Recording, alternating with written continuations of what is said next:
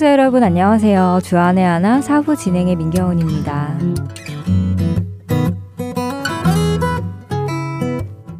저는 현재 대학원에서 알코올과 마약에 중독된 사람들을 치료해주는 카운셀링 공부를 하고 있는데요.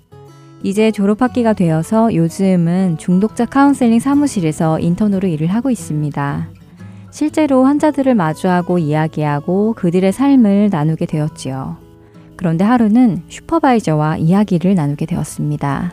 대부분의 중독 환자들은 스스로의 의지로 중독에서 벗어나지 못하기 때문에 중독 치료 과정 중에는 자신의 한계를 넘어선 하이어 파워에 의지하여 치료를 받는 과정이 있는데요. 그 하이어 파워는 곧 신을 의미하고 신앙을 의미합니다. 그날 저는 슈퍼바이저와 이 부분에 대해서 이야기를 나누게 되었습니다.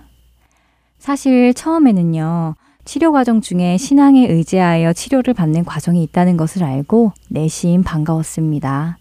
많은 사람들이 하나님을 의지하여 자신을 붙들고 있는 중독에서 노임을 받고 치료가 된다면 정말 좋겠다 하는 생각이 들어서였습니다. 하지만 막상 환자들을 만나고 알게 된 현실은 저를 조금 당황하게 했는데요.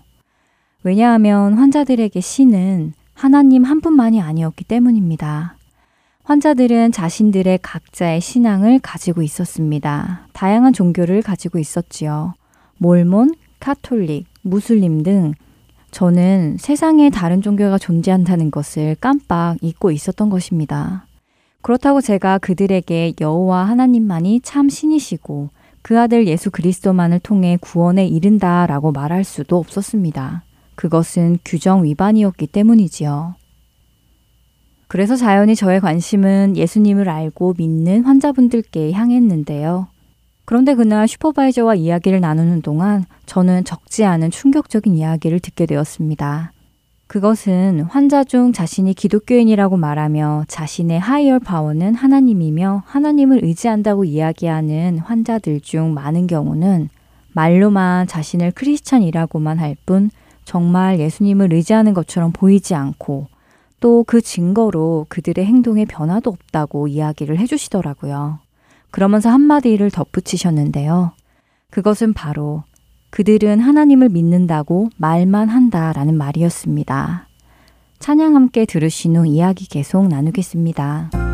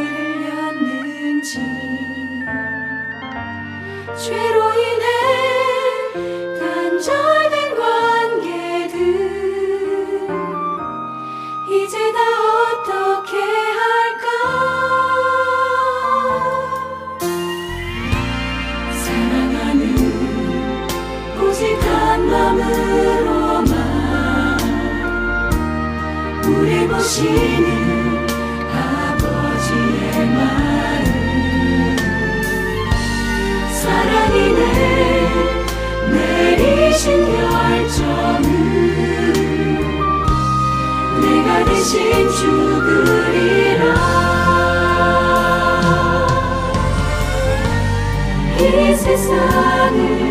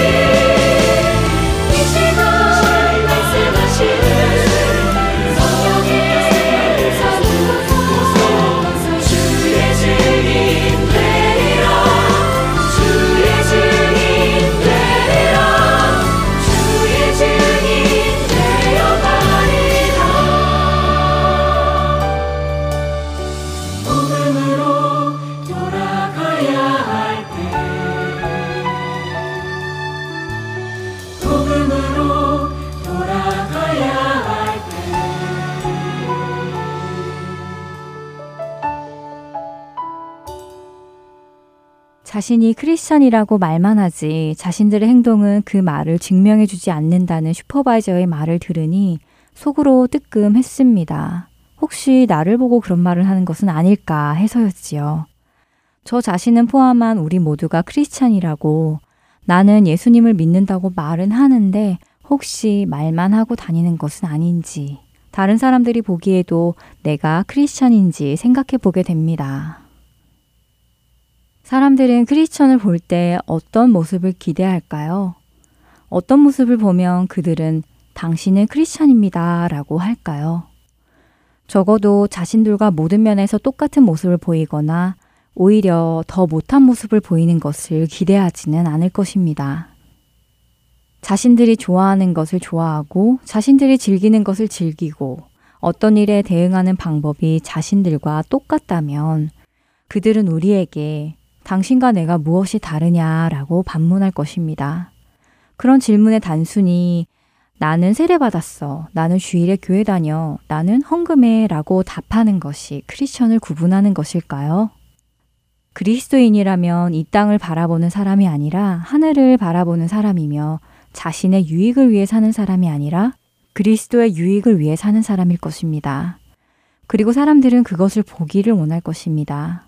예수님이 명하신 대로 세상과는 다른 모습. 누군가 나의 뺨을 치면 왼편도 돌려대고 나를 고발하여 속옷을 가지고자 하는 자에게 겉옷까지 가지게 하며 억지로 오리를 가게 하거든 심리를 동행해주고 내게 구하는 자에게 주고 꾸고자 하는 자에게 거절하지 않고 원수까지 사랑하며 그들을 위해 기도하는 모습을 보여주어야 하는 것이 아닐런지요. 세상 사람들은 그렇게 살 수 없습니다. 그러나 그리스도인들은 그렇게 살 수 있습니다. 예수 그리스도께서 그렇게 사셨고 그렇게 살라고 하셨기 때문이지요. 우리가 스스로를 그리스도인이라 부르고 사람들에게 내가 그리스도인입니다 라고 밝힌다면 우리는 우리의 삶의 모습으로 우리의 그 말을 증명해야 할 것입니다.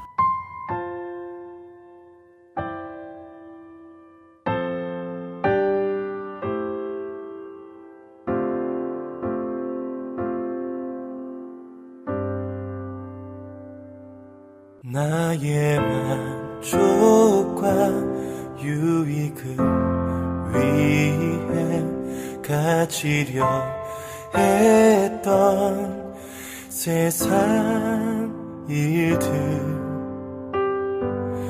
이젠 모두 다 해로 여기고 주님을 위해 다 버리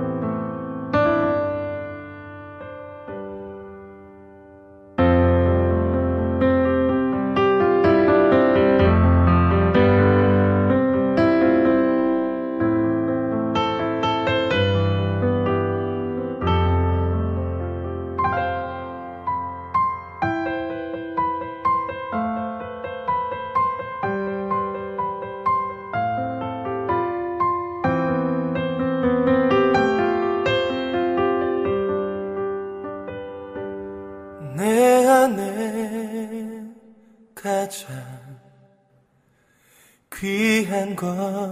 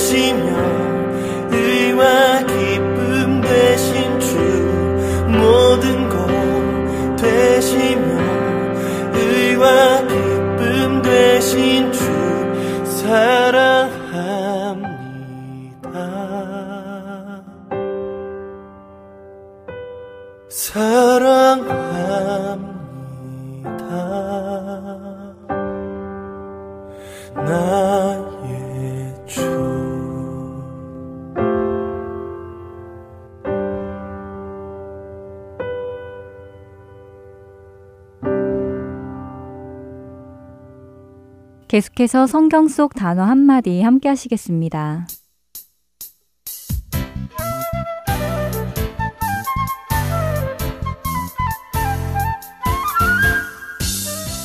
여러분 안녕하세요. 성경 속 단어 한마디 진행의 이다솜입니다.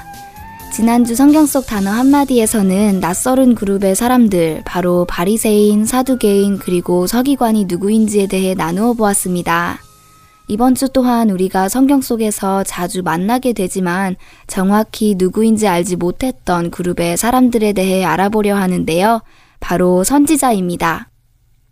선지자는 하나님으로부터 계시 혹은 말씀을 받고 그것을 다른 사람들에게 선포하는 사람을 뜻하는 말이었습니다.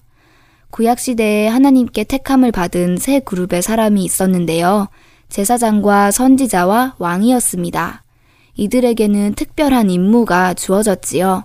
먼저 제사장은 백성을 대신하여 하나님 앞에 나아가 하나님께 죄의 용서를 구했던 사람입니다. 반대로 선지자는 하나님을 대신하여 백성들에게 나아가 하나님의 말씀을 전했던 사람입니다. 선지자라는 단어의 히브리 원 뜻은 예언하는, 대변하는 혹은 예언자, 대변인, 이런 것을 뜻한다고 하네요.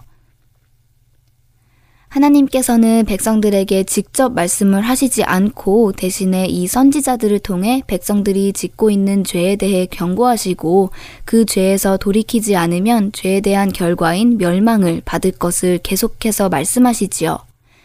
백성들을 향한 하나님의 간절한 마음은 그들이 죄에서 돌이키는 것이었습니다.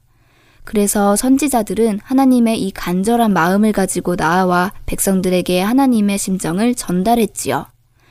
예레미야 1장 9절 말씀을 보면 여호와께서 그의 손을 내밀어 내 입에 대시며 여호와께서 내게 이르시되 보라 내가 내 말을 내 입에 두었노라라고 하십니다. 그래서 선지자는 하나님의 말씀을 받았을 때 자신의 개인적인 해석이나 적용 없이 그저 하나님의 말씀을 받은 그대로 전하고 선포했습니다. 하나님께서는 백성들이 잘못된 방향으로 나아가거나 우상숭배를 비롯한 여러 죄로 인해 타락할 때마다 선지자들을 보내셨지요.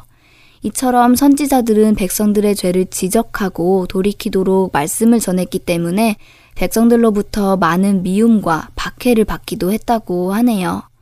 그러나 모든 선지자가 다 하나님의 말씀을 전한 것은 아니었습니다. 간혹 박해 대신 오히려 인기를 누리며 이익을 취했던 선지자들도 있었다고 하는데요.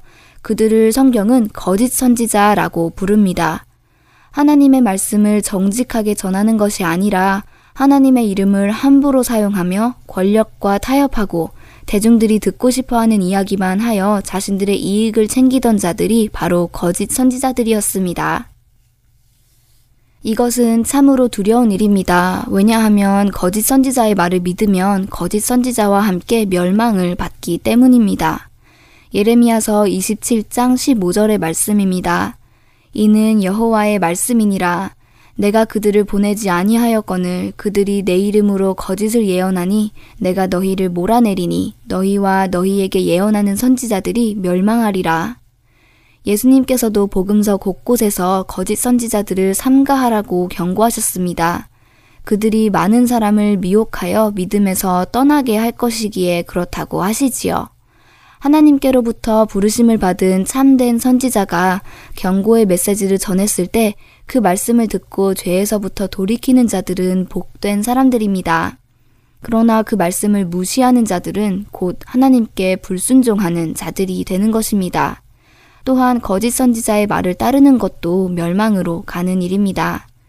선지자를 통해 또 말씀을 통해 계속해서 우리가 올바른 길로 가기를 원하시는 하나님 앞에 절대적인 순종을 보여드리는 여러분과 제가 되기를 소망합니다.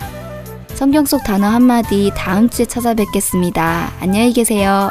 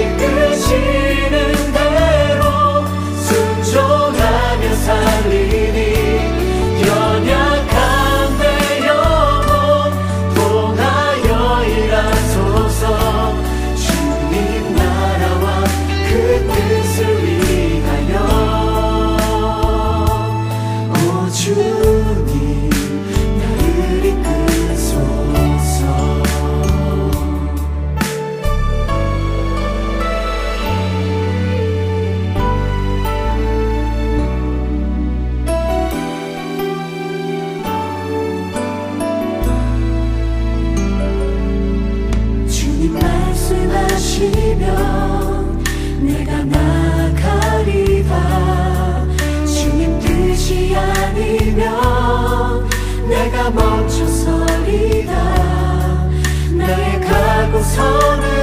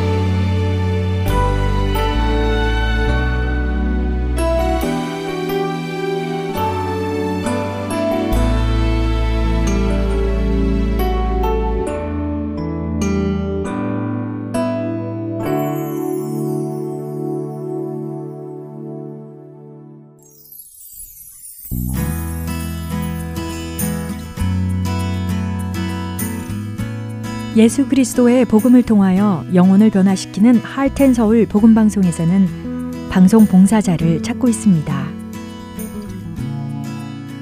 영혼을 살리고 세우는 방송을 만들기 위해 방송 제작 봉사, 아나운싱 봉사, 편집과 번역 봉사 등 방송 제작에 관련된 봉사에 참여하실 분들은 할텐 서울 방송사 전화번호 602-866-8999로 연락 주시기 바랍니다.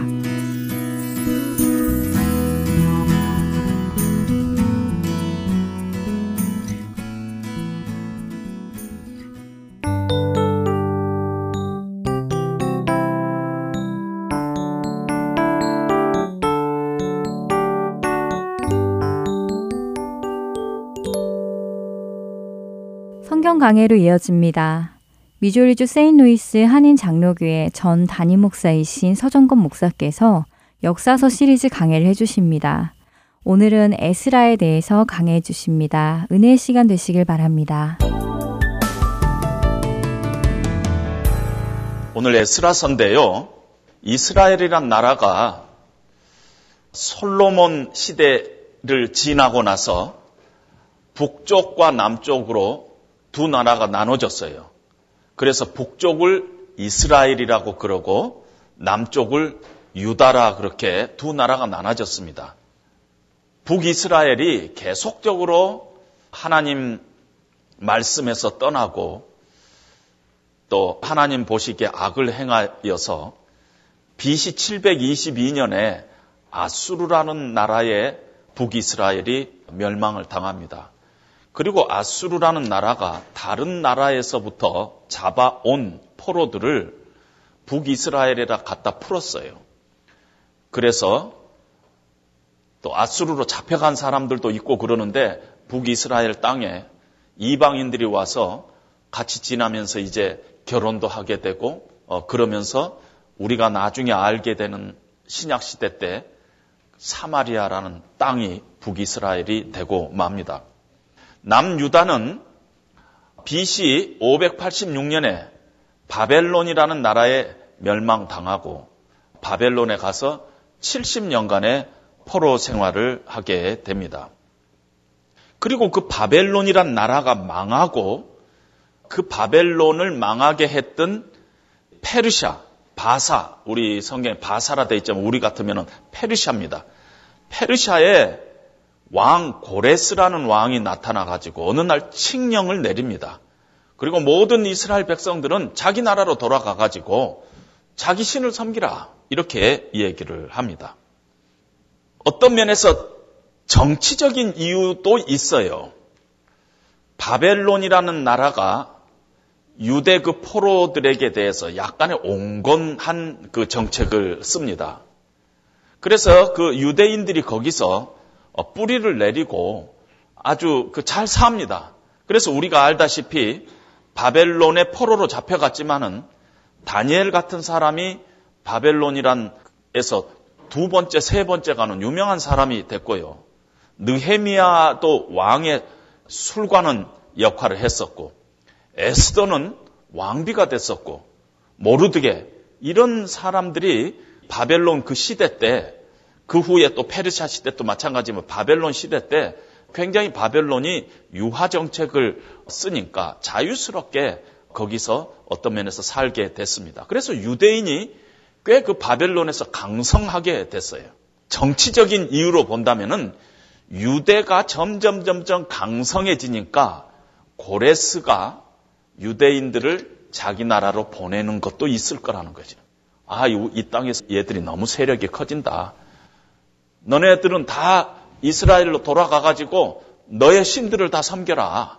이렇게 했을 수 있다는 것입니다. 그러나 그거는 우리가 피상적으로 바라보는 국제적인 어떤 대외 정책상 바벨론이란 나라가 그런 정책을 썼을 거다 하고 우리가 짐작을 하지만은 실제적으로는 그 안에 굉장히 신앙적인 우리가 보이지 않는 이유들이 있다는 것입니다. 우리가 에스라서 1장에 보면은 페르시아의 고레스 왕이 하늘의 신 여호와께서 세상 만국을 내게 주셨고 나를 명하사 유다 에루살렘에 전을 건축하라 하셨으니 이스라엘 하나님은 참 하나님이시라.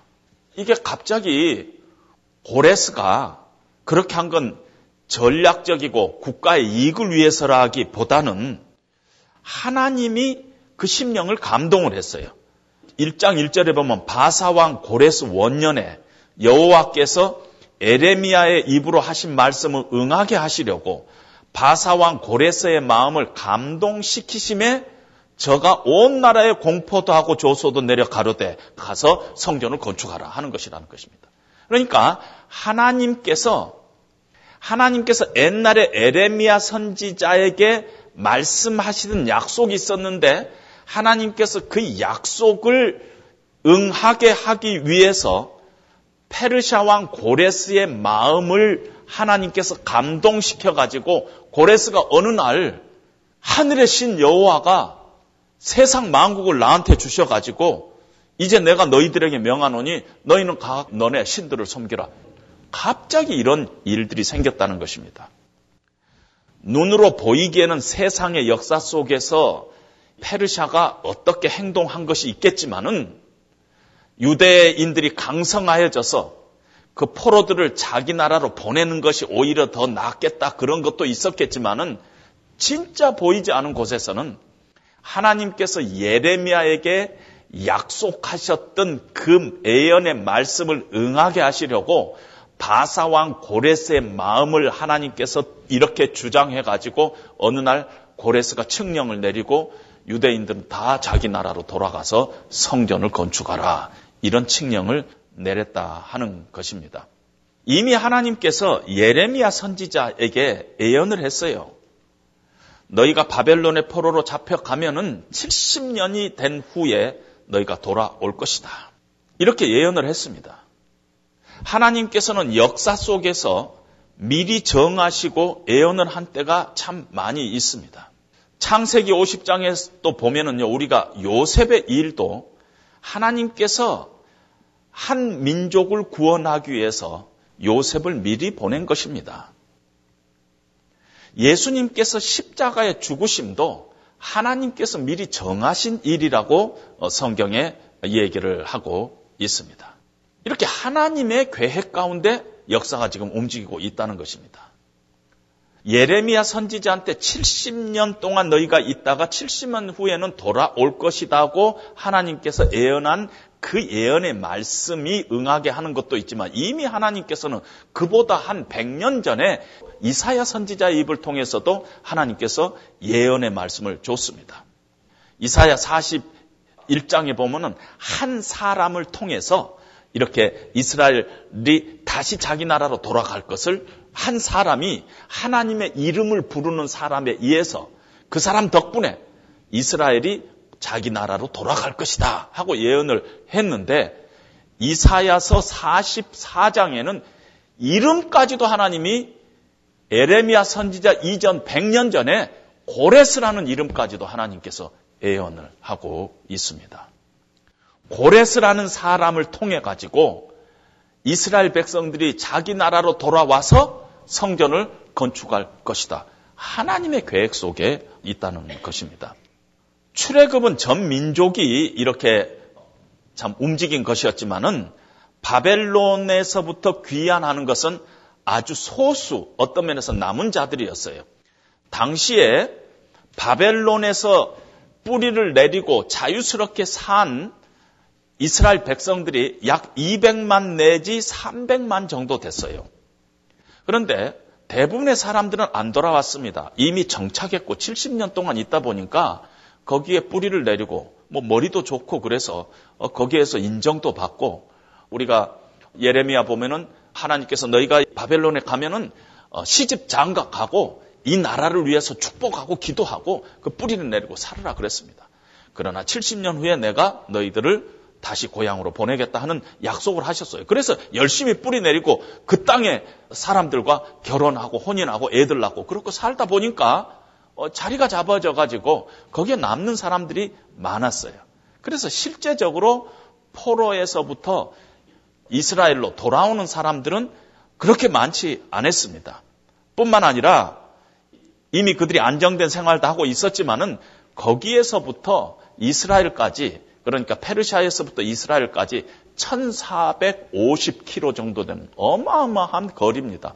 아, 지금 집 짓고 잘 살고 있는데 다 또 집 정리하고 어, 보따리 집 메고 1450km를 걸어가지고 그 중간에 수많은 위험이 있고 잘하면 목숨까지도 잃을 수 있는 그런 건데 그걸 다시 오는 것은 그렇게 쉬운 일이 아니었습니다. 그래서 2, 300만 중에서 보니까 1차로 귀환하는 사람이 에스라 1장과 2장에 있는데 에르사렘으로 1차 귀환은 수르바벨 제사장과 레인과 이런 사람들을 중심으로 한 수르바벨이 인도자가 돼가지고 49,897명이 돌아오게 됐다는 것이 한 5만 명 가까이가 돌아오게 됐습니다.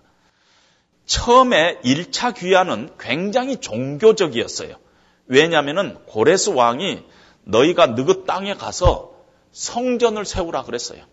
그러니까 성전을 세우기 위해서 이 수르바벨이 인도자가 되었고 제사장과 레인들이 중심이 되었고 한 5만 명이 BC 538년에 성전 건축을 위해서 그들이 에루살렘으로 이렇게 출발한 사람이 한 5만 명 됐습니다. 에루살렘에 도착해 가지고 한 20년 동안 성전을 건축을 했습니다. 그것이 BC 516년에 성전 건축이 완공이 됐는데 이것이 3 우리 에스라서의 3장부터 6장까지 있습니다. 물론 그 안에 막 반대도 있고 공사가 중단되기도 하고 그래서 다시 공사가 재개되기도 했지만은 한 20년 동안에 성전이 완공이 됐습니다. 그것을 수룹바벨 성전이라고 합니다. 수룹바벨 성전은 성전을 놓고 봉헌을 할 때 사람들이 참 하나님 앞에 찬송하고 이 감사하고 그런 사람들도 있었지만 막 우는 사람도 있었어요. 그 우는 사람들은 어떤 사람이냐면은 1세대들이었어. 1세대. 지금 바벨론으로 포로로 잡혀가서 70년 만에 귀환하기 때문에 바벨론에서 태어난 2세들도 많이 있었을 거 아닙니까? 근데 1세들 중에서는 수룹바벨 성전을 보고 막 울었어요. 왜냐하면 그 사람들에게는 어느 성전이 있었어요? 솔로몬 성전을 본 사람들이에요. 솔로몬 성전의 그 웅장하고 아름다운 그것을 보다가 수룹바벨 성전을 보니까 너무너무 초라했어요. 성전 안에는 하나님의 언약궤도 없어요, 지금. 그러니까 너무너무 막 화도 나고 이렇게 초라하게 하나님을 모실 수가 있느냐 해가지고 울고 막 서글픈 사람들도 있고 어떤 사람은 막 즐거워하는 사람도 있고 잘 모르는 사람은 젊은 애들은 야 우리 성전 지었다고 좋아하고 나이 드신 분들은 막 속으로 서글픔 눈물을 흘렸던 그런 것들이 우리가 나옵니다. 성전 건축이 BC 516년이 됐는데 에루살렘으로 2차 귀환이 에스라가 중심이 돼가지고 1754명을 데리고 2차 귀환을 하는데 그 이유는 이거였습니다.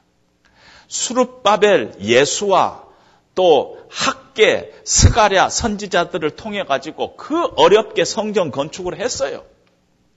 성전 건축을 했는데 58년이 지나는 동안에 이스라엘 백성들이 성전은 건축할 때 엄청나게 하나님 앞에 참 감사드리고 하나님 중심적인 신앙을 가지고 성전 건축을 했는데 성전이 완공이 되고 수르바벨 성전이 완공이 되고 58년이 지난 후에 이스라엘 백성들은 타락한 길로 갔어요.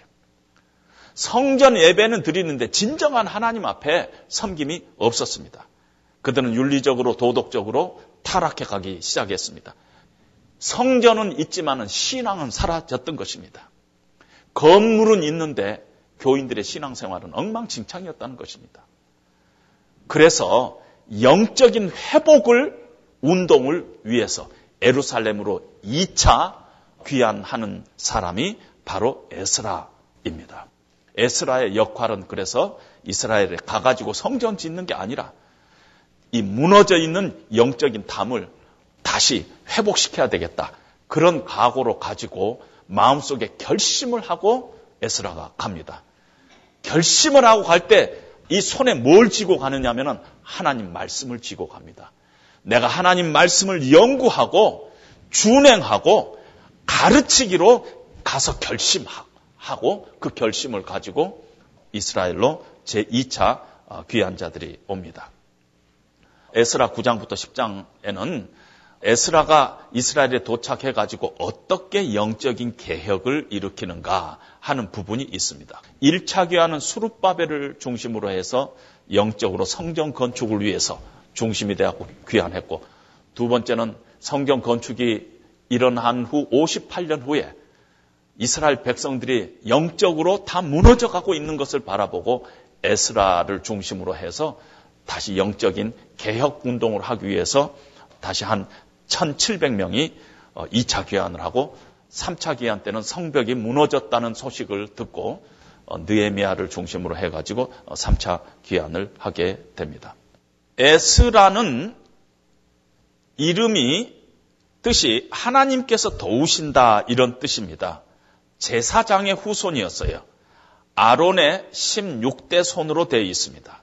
그런데 제사장이면서 동시에 율법에 대한 해박한 지식을 갖고 있는 서기관이었습니다. 그래서 에스라 이름 앞에 늘 학사 에스라 이런 별명이 붙었습니다. 아주 경건한 사람이었습니다. 하나님을 철저히 신뢰하고 아주 진실된 사람이면 또 죄를 슬퍼하는 그런 사람이었습니다.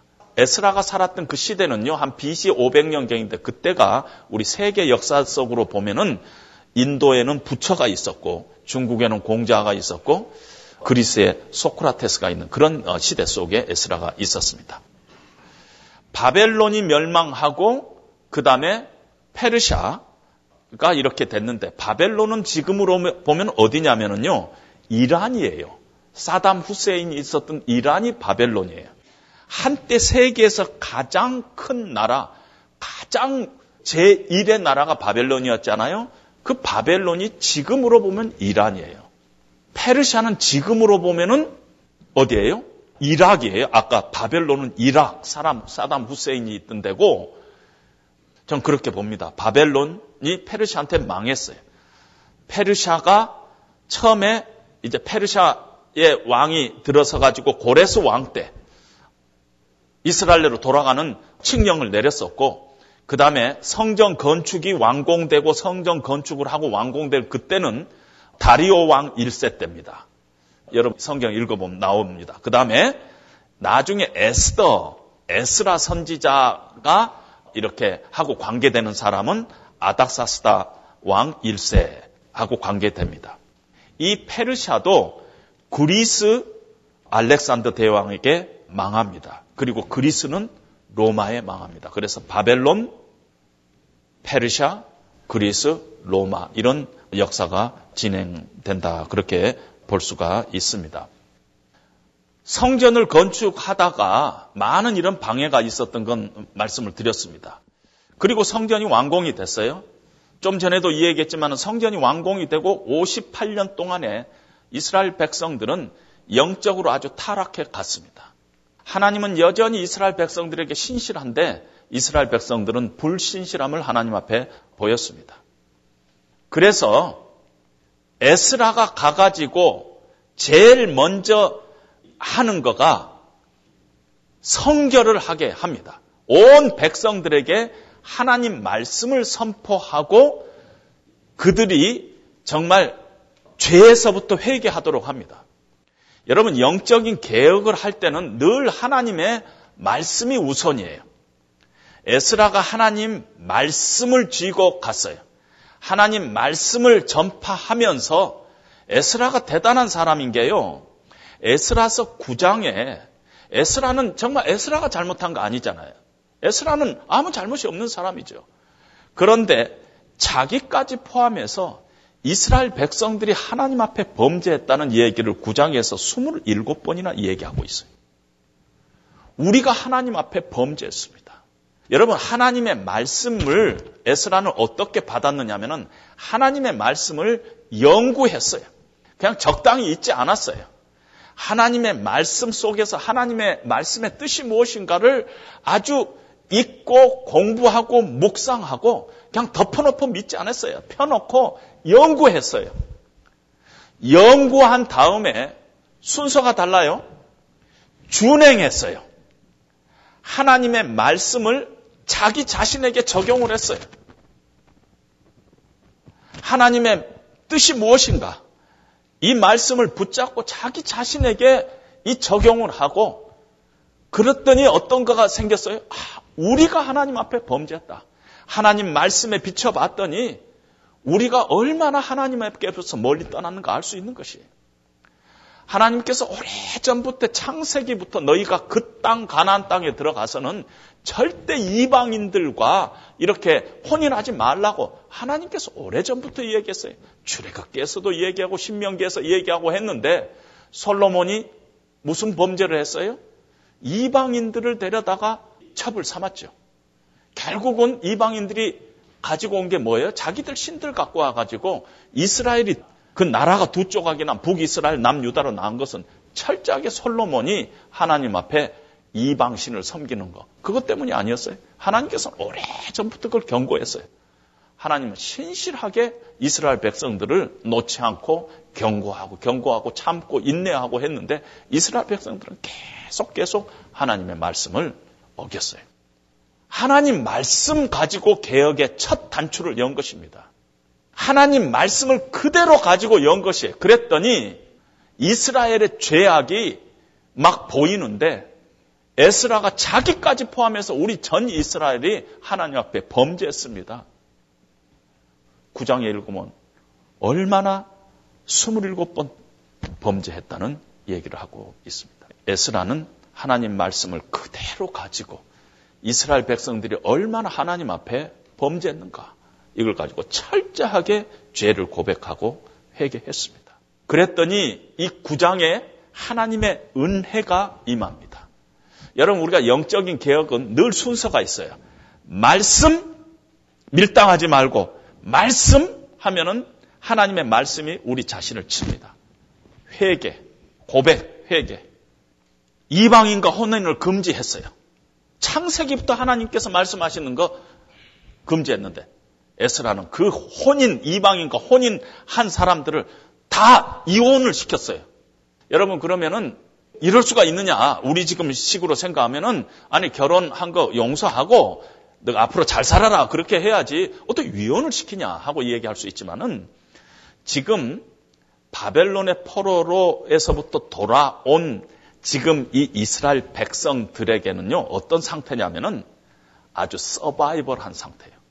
이스라엘 백성들의 종교적인 어떤 그 아이덴티티가 과연 하나님은 우리 백성들을 우리 이스라엘 백성을 사랑하느냐 안 하느냐 하나님의 언약은 우리 가운데 있느냐 없느냐 우리는 진짜 끝난 민족이 아니냐 하는 엄청난 위기 가운데 있을 때입니다. 이스라엘 백성들은 어떻게 해서든지 하나님의 백성으로 이제 다시 서바이브 해야 될 그런 시점이라는 것입니다. 이런 상황 가운데서 그 민족 공동체가 엄청난 아주 strict한 결정을 내리는 게 이 이방인들과 결혼한 걸 다 무효시켜야 된다 하는 것이었습니다.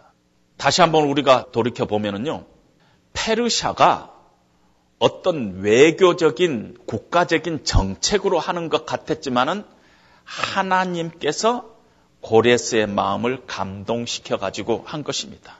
에스라서에 보면은요, 하나님의 손이 여호와 하나님의 도우심으로 하나님의 선한 손이 이런 표현이 너무 많이 있어요. 그 하나님 여호와의 도우심을 입음으로 하나님이 계속 이 상황에 하나님께서 긍휼을 베푸시고 하나님께서 간섭하시고 있다는 것을 보여주고 있습니다. 하나님은 역사의 주관자예요. 통치자예요. 에스라의 뜻이 바로 하나님이 도우신다. 그런 뜻 아닙니까? 하나님이 이 지금 순간에도 그 백성을 향해서 신실하심을 계속 유지하고 오래 참고 자비로우신 분이에요. 지금 이 순간도 우리 인간의 역사 속에 하나님의 손길이 미치지 않은 곳이 없습니다. 어떠한 죄악 가운데 있는 자들도 그 민족도 하나님의 궁유하심보다 더 크지 않아요. 우리는 다시 우리들 심령이 다시 회복되기 위해서는 어, 하나님의 말씀으로 어, 다시 돌아가야만 합니다. 우리가 늘 하나님의 말씀을 연구해야 된다는 것이. 그냥 성경은 쉬운 거가 아니라는 것입니다. 그냥 읽으면 다 이해되는 게 아니라는 것입니다. 그런 것도 있지만은 아주 우리가 공부해야지 되는 게 있다는 것이. 찾아보고 숙제하면서 그래서 얻어지는 게 있다는 것입니다. 우리가 하나님 말씀을 그냥 쉽게 생각하지 말고 늘 어, 이렇게 열심으로 연구하고 또 이것이 하나님의 말씀으로 나에게 주신 하나님의 말씀으로 우리가 준행하고 또 그래서 에스라 선지자처럼 가르치고 학사 에스라처럼 가르칠 때 가장 많이 배우게 되는 것이에요. 윌로크릭의 빌 하이블스 목사님이 한 오래전에 책을 썼어요. 자기 그 사역을 이렇게 돌이켜 보면서 아마 영어로 리뷰인가 그런 책인 것 같아요. 그런데 자기의 사역을 쭉 돌이켜 보면서 우리 교회 안에 진정한 성도의 성숙이 없다. 하나님의 말씀을 새로운 사람들에게 복음을 이렇게 전했지만은 그들이 하나님의 말씀을 아주 연구하고 그래서 하나님 말씀으로 자라고 이런 것은 없었다. 중요한 것은 내가 어떤 교회 다니냐가 문제가 아니라 어떤 신앙 생활을 하고 있느냐. 그것이 오히려 더 중요하다. 결론으로는 교회 문제는 교회 문제가 아니라 성도의 문제다. 교회가 바로 우리다. 우리가 성장돼 있지 않으면 이 교회는 아무 소용이 없는 거다.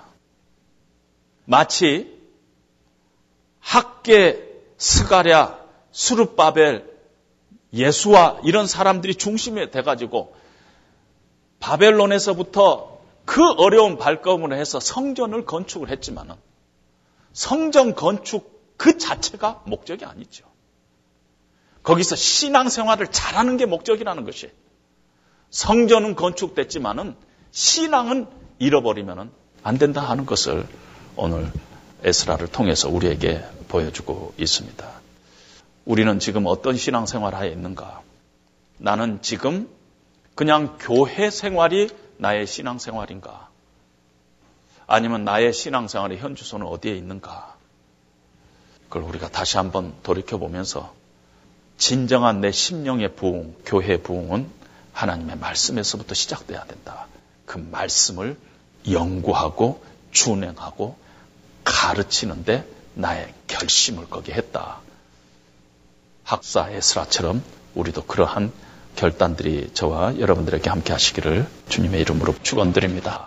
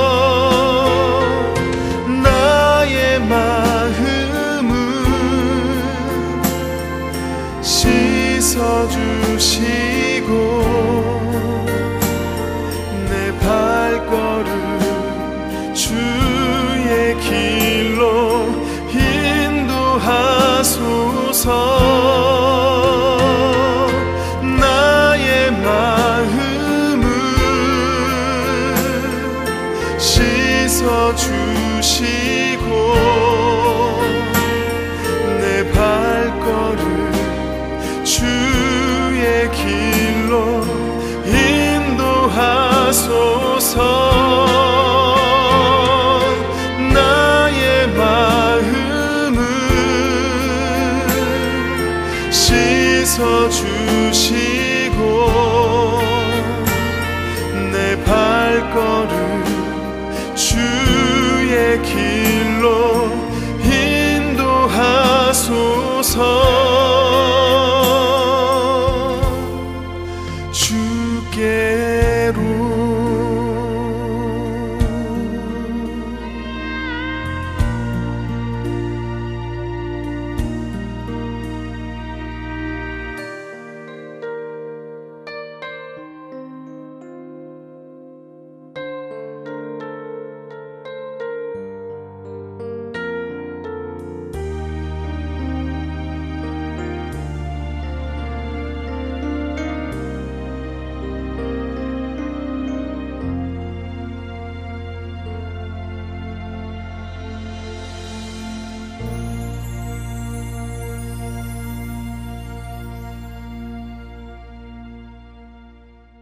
야곱 족속의 우두머리들과 이스라엘 족속의 통치자들, 곧 정의를 미워하고 정직한 것을 굽게 하는 자들아, 원하노니 이 말을 들을지어다.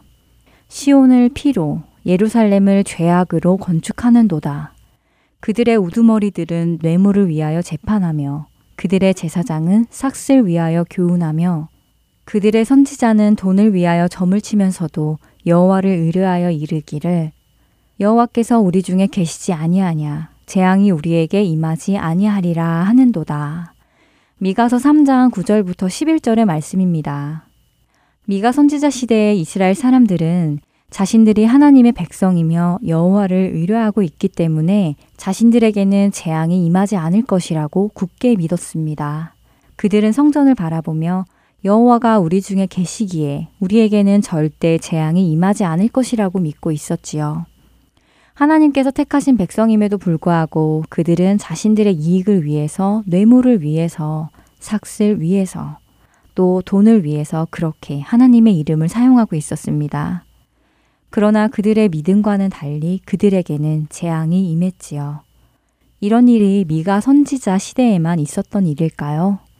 복음이 급속도로 전해지는 오늘날 이 시대에도 언젠가 한번 영적 기도를 따라했다고 자신은 이제 구원받았다고 철석같이 믿으며 자신의 삶은 예전과 전혀 다를 것이 없이 살아가는 사람들을 보게 됩니다. 세상과 구분되지 않고 하늘의 것을 찾지도 않으며 여전히 세상의 것들, 육신의 것들을 채우려 살아가면서도 나는 예수를 구주로 믿기에 구원받을 것이라고 믿고 있지요. 나더러 주여 주여 하는 자마다 다 천국에 들어갈 것이 아니요. 다만 하늘에 계신 내 아버지의 뜻대로 행하는 자라야 들어가리라. 마태복음 7장 21절의 말씀입니다. 예수님은 분명하게 말씀하십니다. 입으로 주여 주여 하는 자가 천국에 가는 것이 아니라 아버지의 뜻대로 행하는 자라야 천국에 들어간다고 말입니다. 자신들이 왜 천국에 들어갈 수 없는지 되묻는 그들에게 예수님께서는 이렇게 응답하십니다. 그때 내가 그들에게 밝히 말하되 내가 너희를 도무지 알지 못하니 불법을 행하는 자들아 내게서 떠나가라 하리라. 같은 장 23절의 말씀입니다. 불법이라는 헬라어 아노미아는 아노모스라는 말에서 유래되었다고 합니다. 그 의미는 율법에 복종하지 않는 이라고 하는데요. 바로 하나님의 말씀에 복종하지 않고 살아가고 있는 것을 뜻합니다. 말로만 크리스천이라고 이야기하는 성도가 아닌 행동도 변화받아 말과 행동이 일치하는 참된 성도가 되어지기를 간절히 소망합니다. 다음 한 주간도 그리스도인의 삶을 살아내시는 우리 모두가 되기를 소망합니다. 지금까지 주안의 하나 사부 함께 해주셔서 감사드립니다. 다음 시간에 뵙겠습니다. 안녕히 계세요. 주께 가오니 날 새롭게 하시고 주의